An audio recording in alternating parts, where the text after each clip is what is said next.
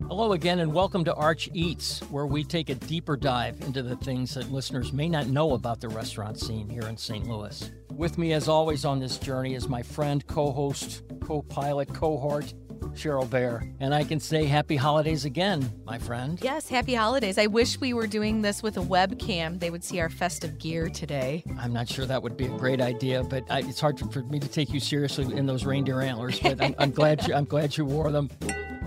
This episode of Arch Eats is sponsored by Westport Plaza. Joining us will be restaurateur Ben Poremba. Then we will finish, as we always do, with a micro rant, this time about restaurant appetizers, specifically how they're traditionally served and how they should be served. But first, we'll begin, as we always do, with what I can't stop thinking about this week. And Cheryl, you gave me a hint, and I can't believe you're going there again. Well, I'm trying to redeem the green bean casserole. So I'm sure I broke a lot of hearts, or maybe no one really cares. But um, when I Grandma's hearts. yes, I broke a lot of grandma's hearts and maybe Campbell's Soup Company's heart when I uh, professed my deep seated disdain for the green bean casserole. I um I don't need to rehash that. It's just not my favorite dish. It's not even close to my favorite dish. It's maybe my least favorite holiday dish. However, I recently went to Cellar House, which is a restaurant in Oakville, deep, deep South County. Chloe Yates is the chef. It's just a wonderful neighborhood restaurant. She's doing a lot of fun things there.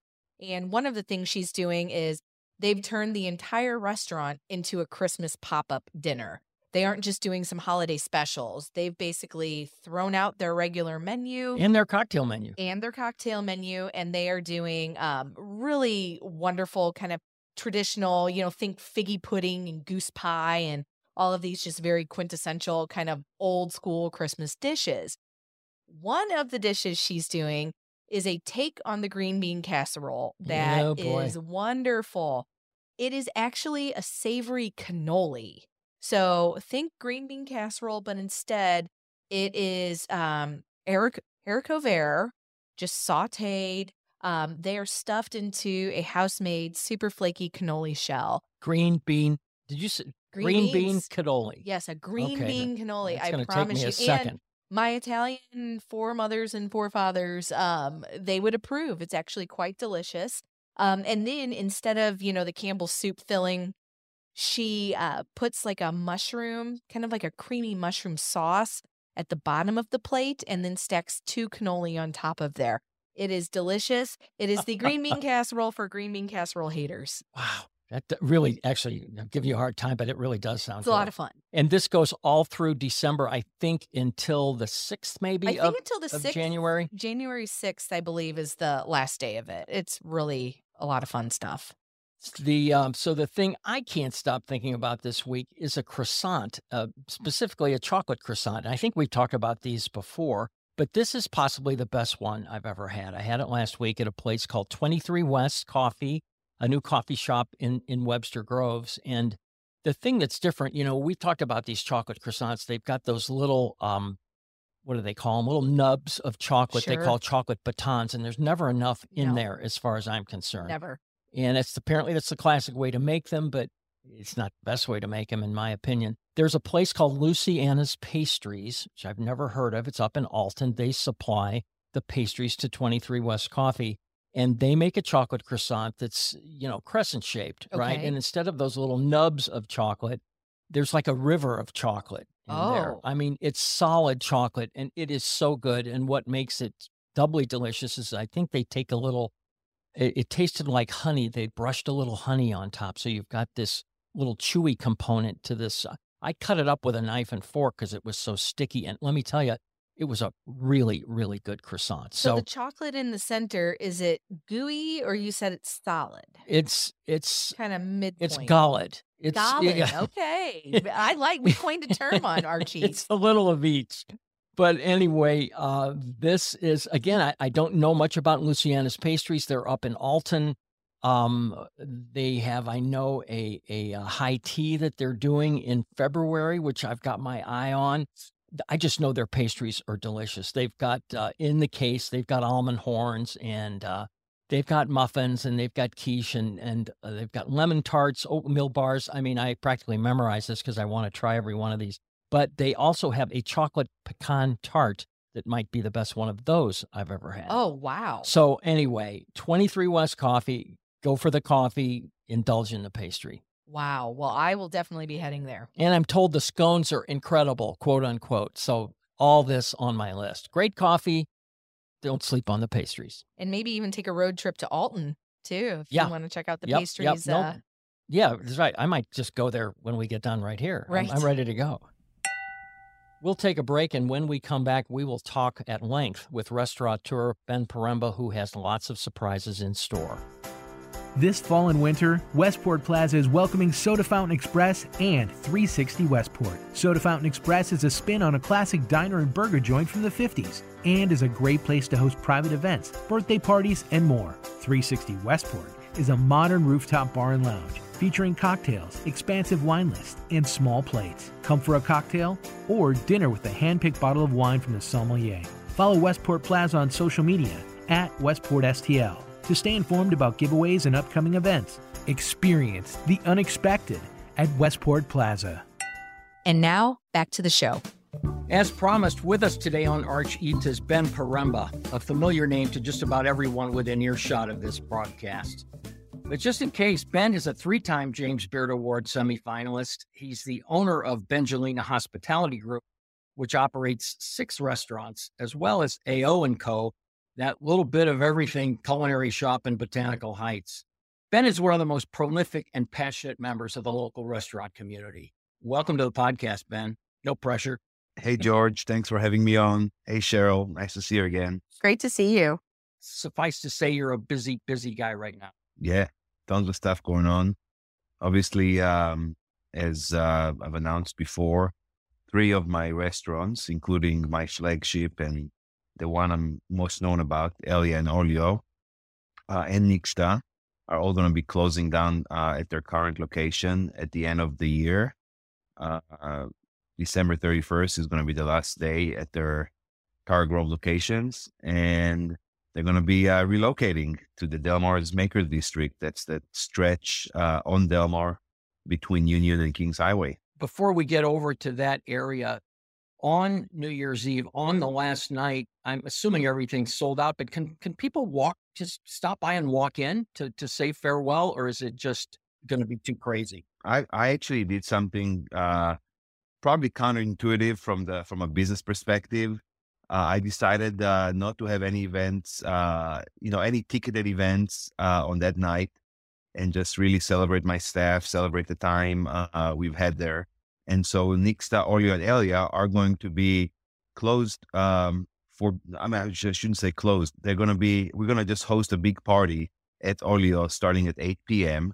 Um, no tickets, like I said, no reservations. Uh, the bar is going to be open for business. We're probably going to put some food out, but uh, I just wanted people to actually do exactly what you just mentioned. Come in, come through, uh, have a nice time and, and reminisce and, uh, and bid farewell. So Cheryl and I can just stop by. That's what you're saying.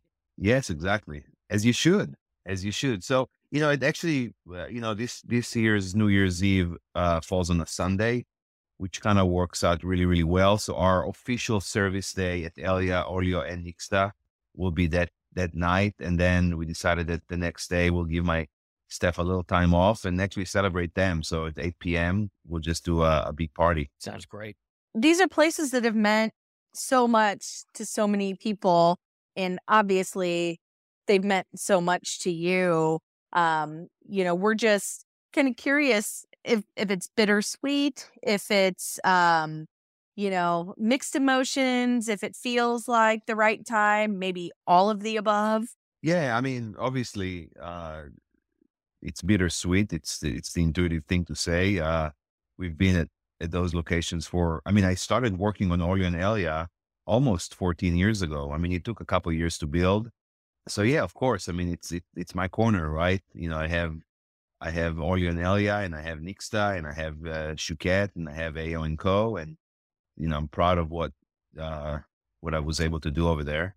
So yeah, absolutely. It, it feels it feels um a little sad, but um, you know, at the same time, I think that there is kind of like a natural expiration date to, to a lot of those things. And uh, I'm uh, personally very excited uh, for the opportunity. I know when you're at the same place for such a long time, you you tend to sort of accept certain things, and uh, this this is a, a, huge opportunity to sort of bake in, uh, uh, pour in new foundation, and and do things that I've always wanted to do. I was just maybe lazy, maybe just uh, you know the inertia of things just uh, kept me kept me uh, away from doing. Um, maybe too comfortable.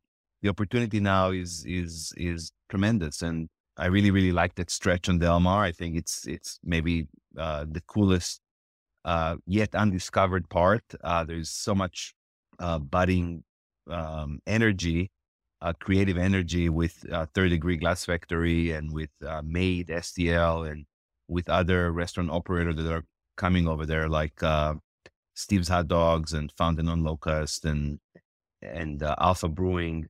I tend to I tend to look forward in everything I do. So I'm more happy, more excited than I am sad, and but I am a little, you know, it's it's that it's that kind of feel. I remember, Ben, when you were originally talking about this, I think you were over there in a coffee shop and somebody approached you. I think it was one of the guys from Third Degree Glass. Do I have this story right? And he said, Hey, Ben, you know, do you want to do a restaurant over here? Or how did that come about? Because as I recall, the story was pretty funny. Yeah. So, you know, I, you know, opening Deli Divine, I was driving uh, every day for the last two years on Delmar. Um, and um, I just there was kind of you know eh, first you're just driving right through. I'm probably on the phone, and slowly I started noticing some you know some you know the street looked clean and looked like uh, it was loved and looked like there was a lot of energy there. I remember driving there one night on a Friday night, and they they they're holding this uh, you know open house this Friday, third Friday of the month, open house at Glass Factory, and the city was uh, the city, the street was packed with cars. There was light out there. Uh, it has just so much, so much energy. Uh, and at that point, I've always, I've already uh, made the decisions to to leave, um, to leave uh, Tower Grove, and was actively looking for, for either a new neighborhood or for for a new building. And I, I looked everywhere. I mean, my, my, day was packed with you know real estate brokers calling me left and right, developers. Uh, come to Kirkwood, come to Chesterfield, come to uh, Cottleville, uh, stay in the city. Come, just every day I saw so much stuff, a lot of cool stuff. Uh, but I, nothing gave me this sort of kind of um, uh, this energy that I saw in Delmar. And then I, the story is that I was sitting at Loom, uh, the now uh, uh, closed uh, coffee shop, um, and I looked across from Loom, and there was a new development. It Looked like a restaurant was being built, and I uh, ran into Doug Auer, who's uh, now uh, one of my one of my uh, uh, I, I, should say partners on this. He's the landlord on, on a few of these buildings that I'm going into. Uh, Doug is the founder eh, of Third Degree Glass Factory with Jim McKelvey, and Doug told me that the, the the restaurant they we're going to do across the street is no longer a thing, and if I wanted to tour, and so I said absolutely, and I got a tour of that restaurant uh, but moreover, uh, we just started walking up and down Delmar, and he took me to Made Man, which is an architecture office uh, right by Third Degree, and uh, um, gave me this kind of like overview, kind of like his vision for the street. And at that point, I really had this, you know, I, I, I mentioned this to people, like I have a kind of like a similar feel like this uh, this I, I, this exhilaration, this uh, you know exhilarating uh, vibe inside that tells me, oh my god, this is this is where I should be. Um, there is so much opportunity, and there's so much opportunity for growth. Uh, so tons of buildings that that needed that needed uh, loving, you know. Um, and right there and then, I called my partners and I said, "Hey, I think I found our new neighborhood." And quickly like started working on on deals and started uh, you know spending more time there. And so what I should tell you is, and this is kind of like how crazy my mind works. And you're the first, and I'm you're the first people I'm gonna I'm gonna tell this to. But before we're doing, uh, before we're relocating Nixta, which will happen in hopefully April, and uh, Olio and Elaia, which probably won't happen until the summer of 24, uh, we're introducing two new concepts to this neighborhood. And so uh, in 2024, we're going to be opening five restaurants on Delmar. Uh, the two new concepts, uh, one I briefly talked about, is going to be Esca. That's um, kind of a coastal Mediterranean concept that uh, is going to be in right there on the corner. That that's the first building that I saw, and uh, coastal Mediterranean food uh, with an emphasis on on charcoal grilling, a very elemental, gorgeous space, and then the that's gonna I'm I'm hoping that that's gonna open uh, as as early as February. Uh, Valentine's Day is sort of our big day, uh, and then once Loom closed down, um, it just made all the sense in the world for me to take over that space there's several aspects here, right? You know, A, it's a space in a neighborhood that I'm going to try to dominate as far as the culinary scene goes. Uh, it's a space that's fairly, you know, fully built. I mean, we're going to change uh, uh, tons of stuff inside, but the big thing for me here is that I uh, made a commitment to my employees, especially those who've been with me for a long time, that uh, it doesn't matter if I if it takes us six months or nine months or a year to open those restaurants, that they're going to be employed with me and that they don't have to go uh, they don't have to go anywhere or or worry about that. And so, sure, some of them uh, we're going to place at the deli, and some of them are going to go to Benevolent King, and some of them are going to go to Balmoral, um, and some of them are going to be uh, uh, help. You know, some of them are going to help me open this new uh, restaurant, Esca but it's still a you know it's it's dozens of people uh, literally dozens of people that i'm going to uh, need to uh, you know pay for their livelihood and what better way to do this uh, than opening a new a new spot. So this Loom space uh, we're calling florentine. It is named after my favorite uh, neighborhood in tel aviv and it's basically a tel aviv inspired all day breakfast and lunch spot uh, with a huge emphasis on shakshuka, those delicious uh, eggs that are basically poached or braised in uh, in this chunky tomato sauce uh, from North Africa. Uh, this uh, menu is almost 95% vegetarian, vegan vegetarian. It's it, it's great. Look, fresh juices. we're going to open as early as 8 a.m. My hope is to open as early as 8 a.m.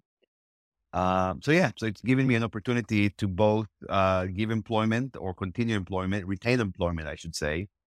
Uh, it's giving me an opportunity to uh, place a lot of my furniture and a lot of my equipment in a in a you know instead of in a store, to actually put them to use. And it's another element uh, from this neighborhood. You know, one thing I learned from doing from doing a neighborhood, right, from cooking up a neighborhood, is um, that you need diversity of businesses and you need different price points. And so uh, you want people there at different times of day, uh, spending their money and their and being entertained at different levels. So, you know, Esca is going to be a little more pricey uh, uh, than Olio, uh, obviously less pricey than Elaia, and that cafe is going to be kind of like a super approachable. Uh, um, everybody, you know, basically a, a place where everybody can can can come to. So this sort of daytime, nighttime, uh, middle of the day, different price points is super important. Uh, so you can attract uh, a wider a wider market. Yeah, I, I think you said Esca will be, I want to say unique in St. Louis in that it's got the only coal burning appliance, right? You're going to be cooking the meats and the fishes and the vegetables over coal. Well, the uniqueness of this concept is that we have no other surfaces. Uh, I it's not like I have you know a, a grill in addition to you know a gas stove or or or you know uh it all we have there is just a charcoal oven and we're going to try to do the entire menu out of there. So including possibly baking bread and doing all of our desserts and so um yeah that that's that's a unique concept for sure. I think a lot of people are familiar with kind of more eastern mediterranean you know i think of um Olio, Benevolent King, and all of that. You've said that this is going to be Italian Riviera, French Riviera, um, maybe even into Spain. Yeah, so for sure. So the idea for Esca is that it's loosely inspired by Western Mediterranean cuisine. So if you kind of think of the Italian and French Rivieras all the way down to the Catalan coast, uh, um, you know, the the uh, western um, coast of Spain, a little bit of Sicily, maybe a little bit of the Amalfi Coast as well. Um, just this kind of, you know, the French call it the cuisine of the sun, and this is really what what inspires this. It's, it's very elemental food. Typically, it's uh, simple salads, uh, a lot of olive oil, uh, um, healthy, a lot of a lot of acid, a lot of lemon. Uh, we're gonna use a lot of lemon in different uh, in different ways. Um, so yeah, kind of like that vibe uh, for for Esca, um, which really is kind of like the difference. Uh, the new olio, once we do the new olio, um, going to be almost the the opposite. It's going to be the eastern uh, part of the Mediterranean. So it'd be interesting to see uh, those two kind of exist side by side. Ben, I think it's great that you're able to shut three places down, but keep everybody busy with your other restaurants. And then almost immediately opening up two more in a different part of town. You know, usually when a restaurant closes, the, the employees go, Why, what are we going to do? You've got that right covered completely. Yeah, and so like I said, I mean it's it's super ambitious. Um, you know, the obvious question uh, that you guys didn't ask me is why not do Olio and Elaia in those in those spaces? Why why uh, you know why find new buildings for them? When I saw the first building, the Esca building, uh, the, you know, right there on Delmar Academy, it just didn't feel like Olio. It didn't feel like Elaia. It didn't feel like Nixta. Uh, but I really wanted to do a restaurant in there. And so I told my partners, that's what we're going to do. We're going to do a new restaurant. Uh, when the Brutalum space became available, kind of felt a little like Olio-esque, but still not, still not, didn't have that vibe. And one of my managers said, let's just do Olio in residence or something in here. And uh, I just felt like that was going to be super confusing. And so the new Olio and Elaia buildings are going to be pretty impressive and ambitious projects, uh, architecturally and operationally. So I will I will tell you where, where they're located. They're right by Third Degree glass factory. We're taking the, you know, the Delmar Lee building, uh, the folks at Delmar Lee, after being in business for I think almost 40 years, have decided to retire. It just again, it's it worked. Uh, um, what's the word? Uh, serendipitously. Serendipitously. That's that's what I that's what I uh, was looking for. Uh, once they announced that they are going to close, I went to Doug and said, "This has to be Olio." Also, a former uh, filling station with this kind of uh, signature glazed white brick on the outside. But we're going to take that building and we're going to take the building behind it. Uh, and then uh, we're also going to construct a new building. And so three buildings, two existing structures, a whole new one. And we're going to connect all three of them to house Olio Elaia. And then we're going to move our commissary kitchen from, uh, from Cherokee Street, you know, where we bake everything, where we cut all of our cheese, where we do a lot of a lot of sort of uh, building blocks of our of our restaurants uh, we're going to move into that structure. And so that's going to be almost uh, eight or 9,000 square foot building, uh, housing, like I said, two restaurants and then a big, uh, a big uh, production kitchen. Uh, it's going to be very, very cool. Very interesting. I am so glad that you were able to duplicate Olio in another spot because you look at Olio and you go, if it's ever done again, it has to be in an old service station. And if you don't do it that way, it's going to lose something. And I'll be darned if one of those wasn't available over on Delmar in that uh, in the Delmar lease space. And I drove that stretch and I thought to myself, boy, I hope that's where Olio is going to be. And in fact, yeah. it is. The constellation of the stars. I mean, I'm not a uh, particularly spiritual in that in that regard, but that really all worked out. This the the, the existing buildings, the Olio Elaia and Nixta buildings, are very tough to operate and we're very restrictive. And what I'm doing uh, is, you know, I'm going to be able to implement a lot of my ideas for Olio and Elaia and Nixta that I wasn't able to do. It's going to be cool, really, really cool. Like some of our planning, at least, is very, is very cool.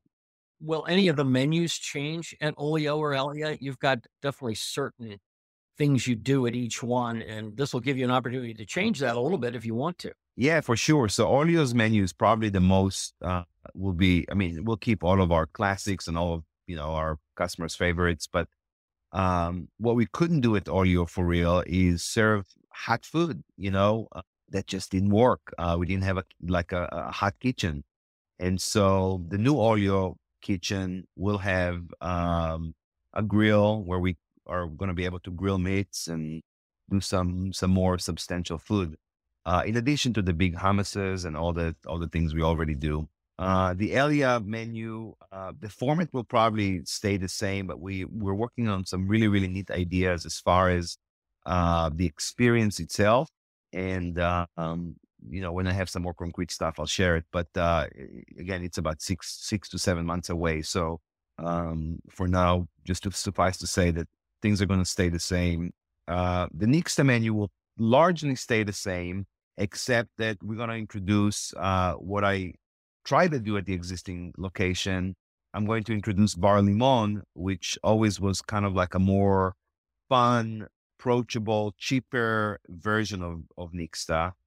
Uh, and uh, this is going to be kind of like a counter inside of Nixta itself that's going to serve uh, ceviches and, and tostadas and, you know, uh, as the name suggests, things that are cooked in lemon, if you will, uh, cocktails and things like that uh, the fish cocktails, of course, the seafood cocktails. And so, um, so yes, Nixta itself will also have kind of a dual personality, one that's a little more uh, fun and approachable, and then a kind of a more fine, you know, um, formal dining room.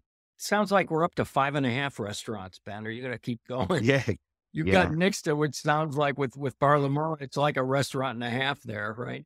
It is. It actually is going to be a restaurant and a half. There's like a few other elements that I'm going to keep as a surprise, but yeah, it's it. Nixta is definitely a restaurant and a half.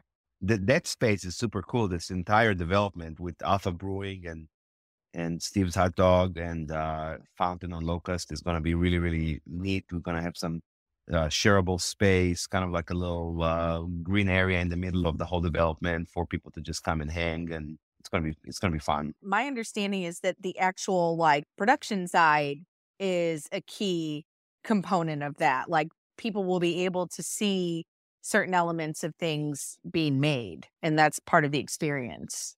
Yeah, that's true. So the whole strip, the idea of makers, really kind of fits with my philosophy. I've always been a, a big fan of what I call the element of the make uh, where you can actually see. This is why I have a lot of my kitchens that are out up front. I mean, at Bar More, you could just visibly see it.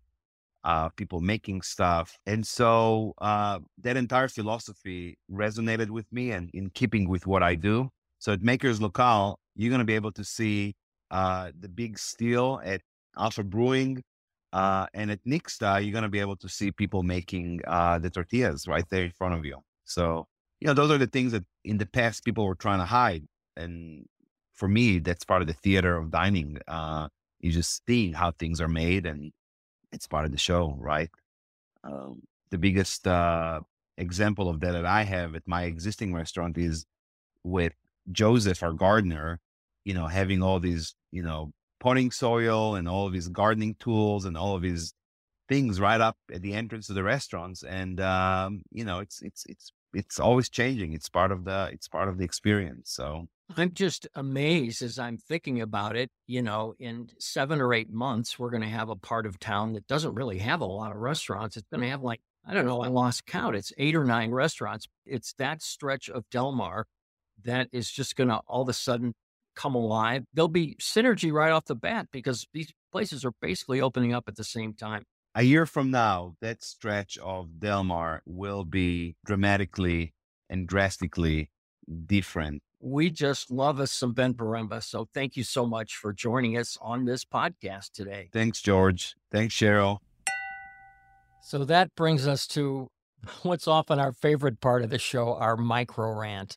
And this week's rant concerns odd numbered appetizers. So I'm, frustrating. I, I'm going to set you up for this. You've been I mean, anyone familiar with with architecture or or spatial design knows that even numbers are symmetrical, but odd numbers are more interesting. That's why you always see a chef put three scallops on a plate or five shrimp on a plate. Odd numbers are better, which is fine unless there are four or six people dining at the table and all of a sudden you have to do some serious, you know, knife work or some serious uh, appetizer subdivision, right?